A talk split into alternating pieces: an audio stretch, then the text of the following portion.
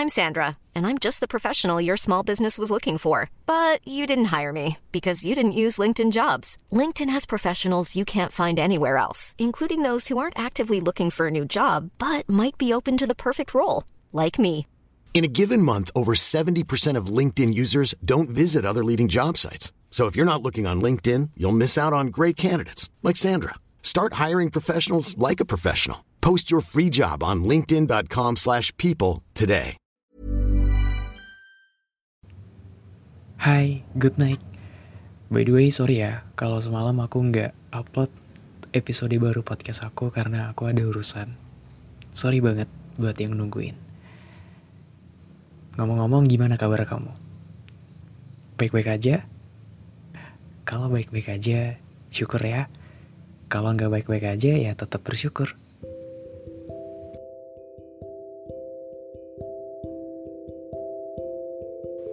Ngomong-ngomong tentang people pleaser, singkatnya tuh kayak gak apa-apa kok kita yang berkorban asal orang lain bahagia. Orang di sekitar kita bahagia. Gak apa-apa kok kita yang jatuh, orang lain yang bangkit. Gak apa-apa. Kebanyakan gak apa-apa. Tentang people pleaser yang susah banget nolak. Nolak perintah dari orang lain. Dari keluarga, teman, atau bahkan orang asing. Mau bilang enggak aja kayak susah banget. Sebenarnya pengen bilang enggak, cuman kayak mulut itu nggak bisa kita kontrol. Bener nggak sih? Tapi kita kayak bilang iya sama permintaan mereka. Tanpa kita sadari ya, kita jadi orang yang selalu diminta pertolongan dan yang paling pertama untuk disuruh. Karena kita susah untuk nolak permintaan dari mereka.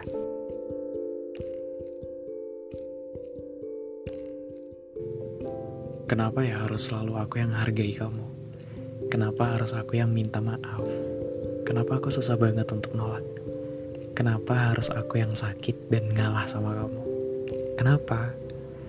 Pertanyaan yang kayak gini tuh sering kita tanyain sama diri kita sendiri. Apalagi pas kita ngerasa kesepian. Kita pengen nanya sama orang. Pengen nanya pertanyaan ini di depan orang yang pengen kita tanyain. Cuman people pleaser ini ngerasa gak enakan. Jadi ya udah, tanya sama diri sendiri ya, jawab sama diri sendiri.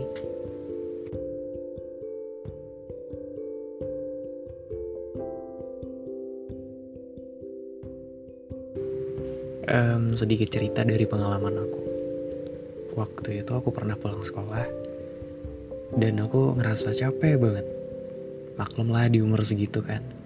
Karena di sekolah banyak kegiatan, banyak pelajaran. Akhirnya pulang-pulang ngerasa capek. Tapi pas pulang, tiba-tiba disuruh sama orang tua buat beres-beres rumah, nyapu, nyuci piring, dan segala macem. Dalam hati aku ngerasa capek banget, aku pengen nolak. Tapi di mulut aku tiba-tiba bilang, iya sebentar lagi, habis makan, dikerjain. Kayak berlawanan, hati sama otak itu berlawanan. Hati bilangnya, kamu kan capek.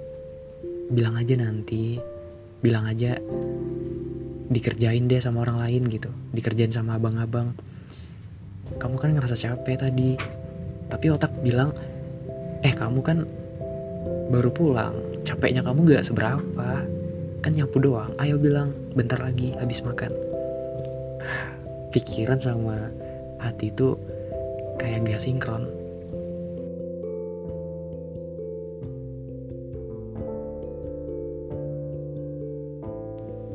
Atau mungkin di kasus remaja, bukan. Di kasus kebanyakan ini, orang-orang pada bucinnya. Aku gak apa-apa kok menderita asal dia bahagia. Aku gak apa-apa kok kayak gini asal dia itu bisa menemukan cinta sejatinya. Aku gak apa-apa kok gitu ya. Ya emang gitu kalau udah bucin, udah buta. Kalau kamu kayak gitu juga ya kamu termasuk orang yang people pleaser ngorbanin diri sendiri demi pasangan kamu bahagia. Kenapa harus kayak gitu? Kenapa enggak berduanya aja yang bahagia? Suka dukanya sama-sama, suka dukanya bareng-bareng. Kenapa harus sukanya satu orang, dukanya satu orang juga. Kan gak seru. Ya kan? Dan ciri-ciri people pleaser ini suka banget bohong. Bohong sama diri sendiri dan sama orang lain. Contohnya, eh kamu ngerasa capek nggak?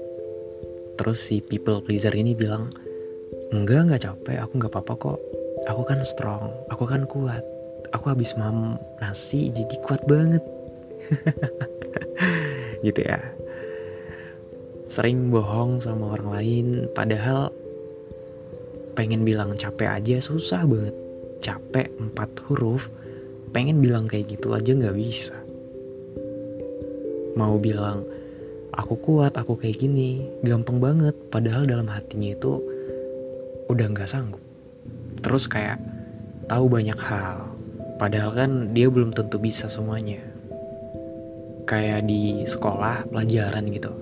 Sama guru ditanyain, eh ini udah paham gak sama yang di papan tulis? Udah sama si people pleaser ini. Padahal dia sendiri belum paham. Dia gak ngerti. Sok bilang tahu, padahal sebenarnya nggak tahu.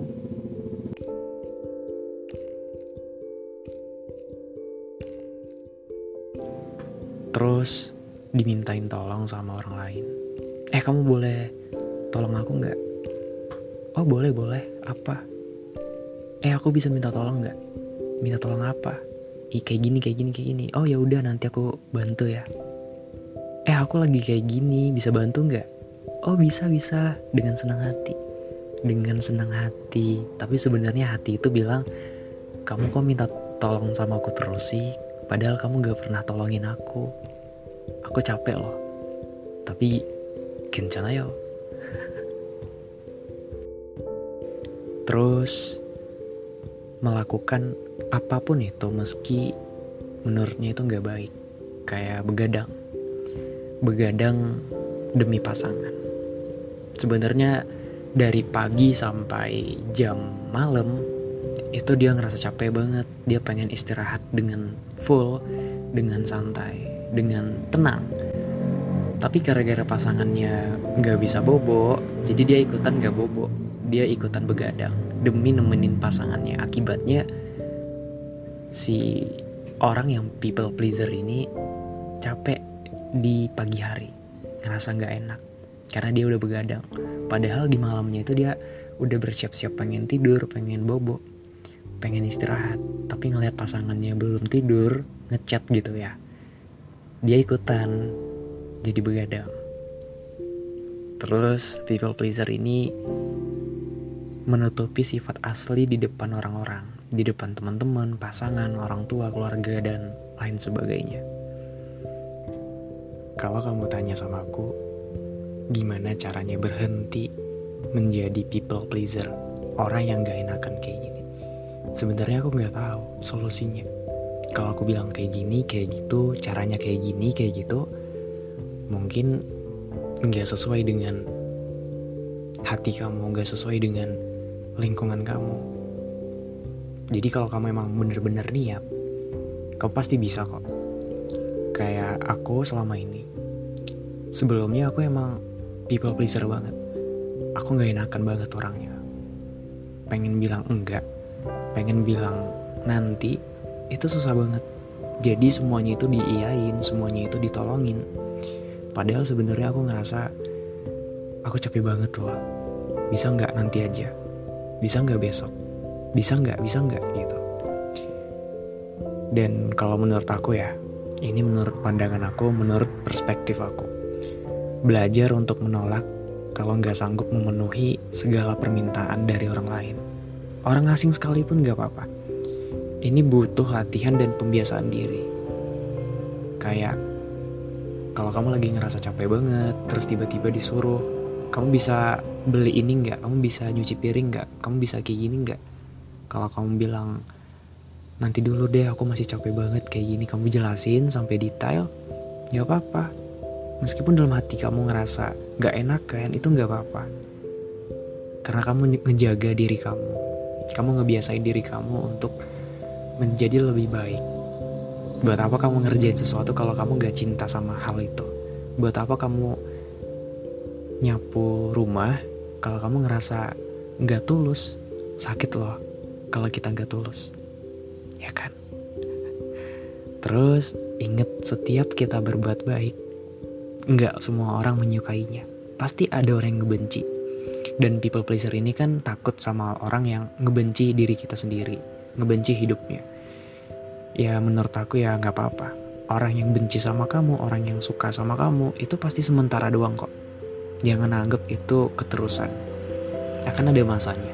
Setiap orang ada masanya setiap masa ada orangnya. Jadi kalau ada orang yang benci kamu ya udah biarin aja nggak usah ditanggepin. Kalau dia nggak ngurangin segala hal di hidup kita ya nggak masalah. Dia ngebenci kita ya dia ngabisin waktu buat kepo tentang kita. Dan satu hal penting dari aku kita nggak bisa memenuhi ekspektasi orang dan berharap orang lain suka dengan kita. Jadi, kita harus bersikap realistis. Ya.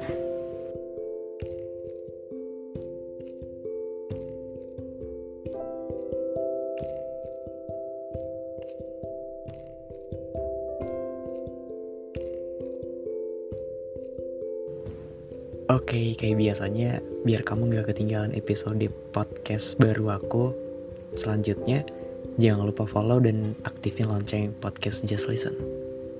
Thank you ya. See you next time. Bye-bye.